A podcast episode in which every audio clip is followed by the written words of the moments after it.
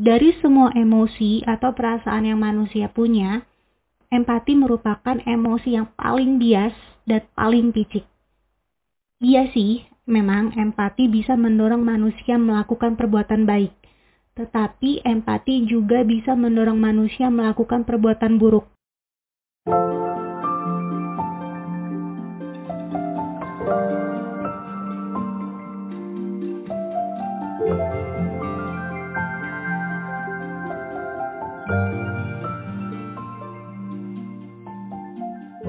Selamat datang di podcast Mata-Mata Kata bersama saya Kini. Dan saya Danang. Buat kamu yang baru pertama kali mendengarkan podcast ini, Mata-Mata Kata adalah podcast yang membahas tentang dunia literasi, film, dan seni pertunjukan lainnya. Pada episode kali ini, kami akan membahas sebuah buku yang berjudul Against Empathy, The Case for Rational Compassion – Buku ini ditulis oleh Paul Bloom, seorang profesor psikologi di Yale University dan University of Toronto. Bukunya diterbitkan pertama kali pada tanggal 6 Desember 2016 oleh penerbit Echo. Bukunya setebal 266 halaman, bisa dibeli versi Kindle-nya di Amazon seharga 12 US dollar. Oke, jadi buku ini tentang apa? Jadi buku ini tuh berisi tentang argumen dari Paul Bloom yang menolak empati. Kaget nggak tuh? Aku waktu pertama kali denger, kaget juga sih, kok bisa ada orang yang menolak empati? Bukannya empati itu baik ya? Dan selama ini kan kita diajarkannya seperti itu ya, kalau empati itu baik, kalau orang yang baik itu yang punya empati. Nah, kalau menurut Paul Bloom, empati itu memang bagus, tapi hanya untuk aktivitas tertentu Misalnya sewaktu kita nonton film kita berempati sama karakter tokoh yang meninggal. Atau sewaktu kita nonton pertandingan olahraga, kita berempati dengan atlet yang jadi juara.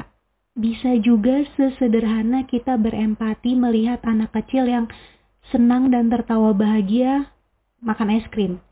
Untuk hal-hal yang seperti itu, Paul tidak menolak empati.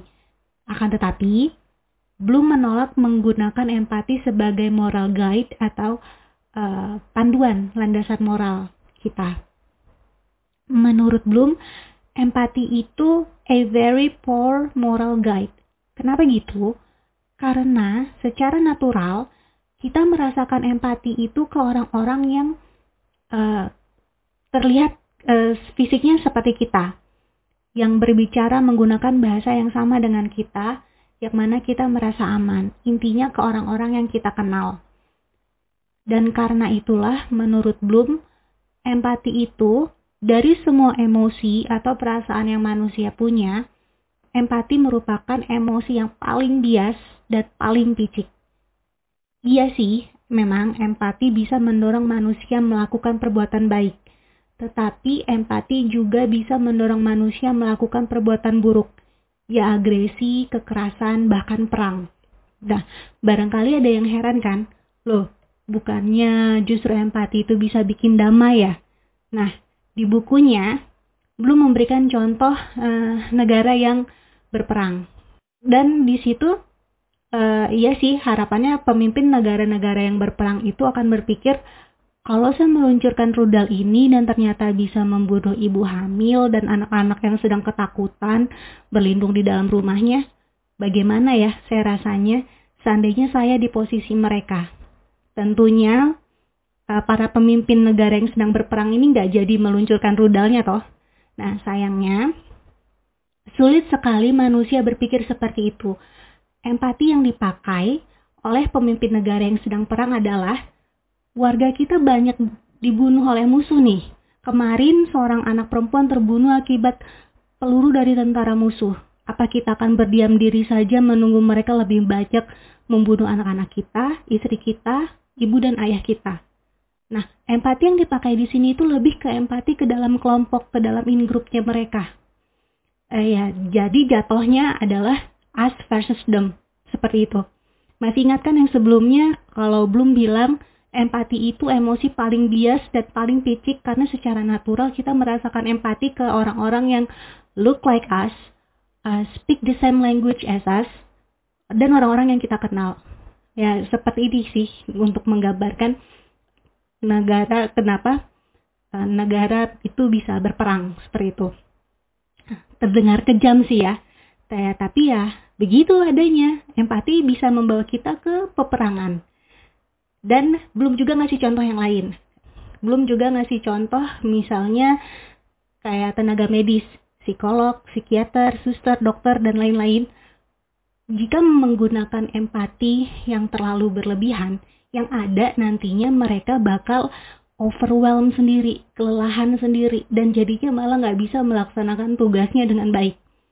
Misalnya nih, ada pasien yang curhat ke psikolognya. Terus psikolognya itu empati berlebihan dan dia malah jadi baper, ikutan bapernya. Dan psikolognya jadinya nggak bisa secara ob objektif membantu pasiennya. Tapi meski demikian, belum menawarkan solusi. Oke, kita nggak usah pakai empati sebagai landasan moral kita. Dan dia menawarkan pakai rational compassion aja. Sesuai dengan subtitle buku ini, The Case for Rational Compassion.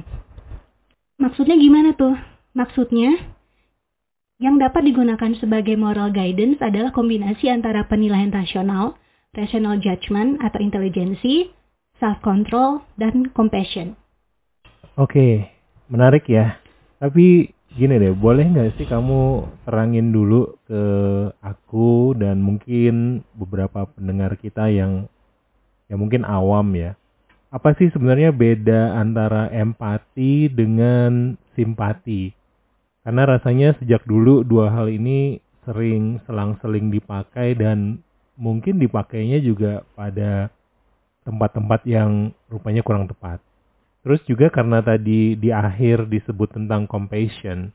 Nah, bisa juga nggak dijelasin apa sih sebenarnya compassion yang dimaksud oleh penulis di sini? Jadi empati itu put ourselves in other people's shoes. Jadi kita berusaha menempatkan diri kita di posisi orang lain.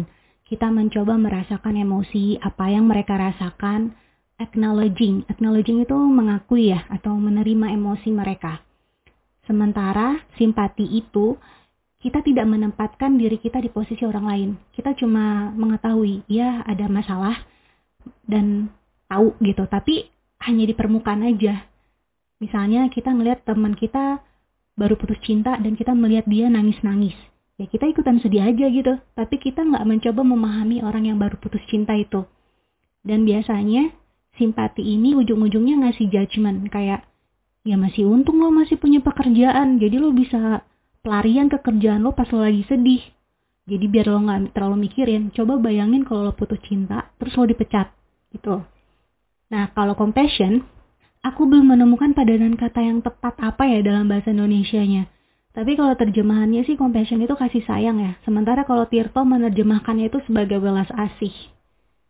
Oke, nah sekarang gini ya, kalau dengan kasus yang sama nih, misalnya ada teman kita yang patah hati gitu ya, terus curhat ke kita. Apakah kita nggak boleh merasa ikut dalam posisi teman kita itu untuk kemudian bisa memberi dia perspektif berbeda?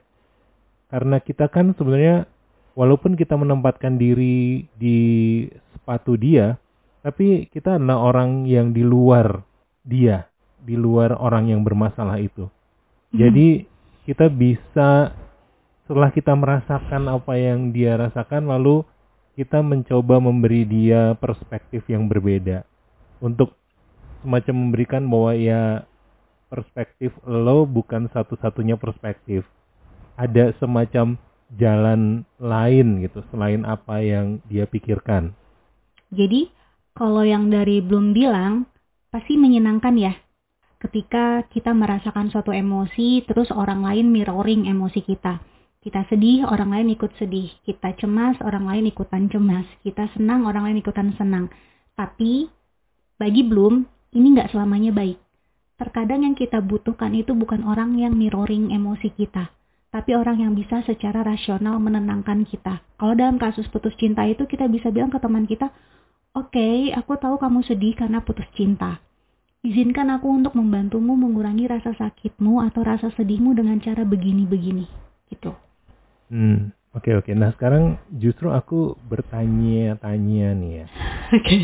Karena sebenarnya waktu zaman aku kuliah itu Hmm. sudah dijelaskan apa itu empati dan perbedaannya dengan simpati ya. Mhm. Bahwa ketika simpati itu memang murni sifatnya emosional belaka seperti yang kamu tadi bilang bahwa apa namanya mirroring ya bahwa ketika ada Iya. orang sedih ya udah kita ikut sedih gitu dia nangis kita ikut nangis dia marah kita juga ikut marah dan mungkin itu menyenangkan ketika ada yang orang yang bisa semacam mirroring ya jadi kita merasa oh ya gue nggak sendirian gitu Mhm. tapi kemudian ada empati di mana empati itu kita memang menempatkan diri pada orang itu tetapi kita tidak meninggalkan akal sehat. Bahwa kita berada di sepatu mereka adalah untuk menyelami apa sih sebenarnya yang dia rasakan. Untuk kemudian kita bisa berpikir secara berbeda gitu. Jadi bukan murni emosional. Jadi kita nggak nggak murni terus ya udah ikut nangis aja gitu ikut marah aja gitu.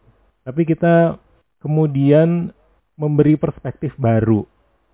Kalau tidak mau disebut menolong atau memberi jalan keluar. Karena aku sering kali berusaha keras untuk tidak memakai kata-kata itu sih. Karena dalam Hmm. ilmu yang aku pelajari orang seharusnya didorong untuk menolong dirinya sendiri alias help people to help themselves. Halo teman-teman seangkatan yang ngerti istilah ini.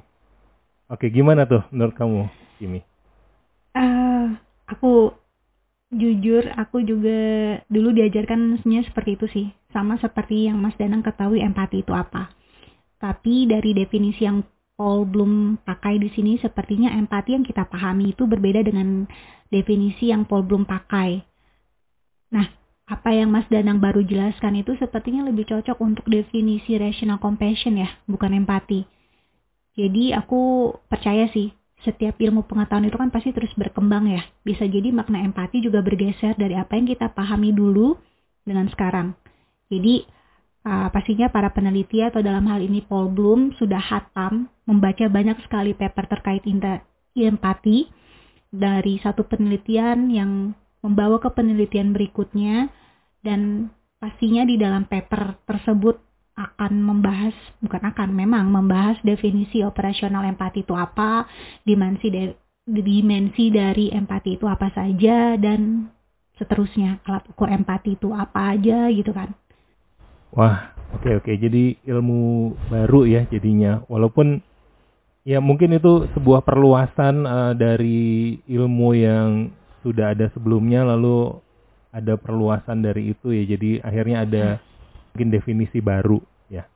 Nah, dari perspektif baru yang dikasih oleh penulis ini tentang empati, apa aja yang kamu sepakati dan mungkin ada nggak sih hal-hal yang tidak kamu sepakati juga?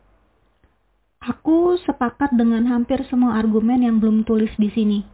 Ya, soal empati itu jangan dipakai sebagai moral guidance. Juga soal tenaga kesehatan jangan empa pakai empati tapi pakai rational compassion dan lain-lain. Namun yang tidak aku sepakati adalah argumen Paul Bloom di bab 5, Violence and Cruelty. Kalau baca buku ini tuh akan terasa sekali Bloom itu adalah seorang konsekualis atau utilitarian banget kita sudah bahas sekilas ya mas di episode sebelumnya apa itu utilitarian. Di sini aku tidak sepakat dengan belum bilang kalau perang itu nggak selamanya buruk. Perang itu bisa bagus juga. Aneh ya. Jadi menurut Bloom, violence itu is not always wrong. Bloom menjelaskan pada tingkatan tertentu kekerasan itu dibutuhkan. Misalnya untuk membela diri sendiri dan keluarga dari ancaman luar. Soalnya aku setuju deh. Tapi berikutnya Bloom memandang menyerang negara lain atau perang dapat dijustifikasi bahkan diperlukan dan tidak melulu alasannya sebagai sebuah sikap untuk membela diri. Misalnya yang dia kasih contoh tentara Amerika Serikat yang menyerang tentara SS di Dachau ya untuk membebaskan orang-orang Yahudi di kamp Nazi. Di sini aku tidak setuju dengan pandangan pandangan Bloom tersebut karena pada praktiknya, pada kenyataannya Amerika Serikat itu kan demen ikut campur urusan negara orang ya.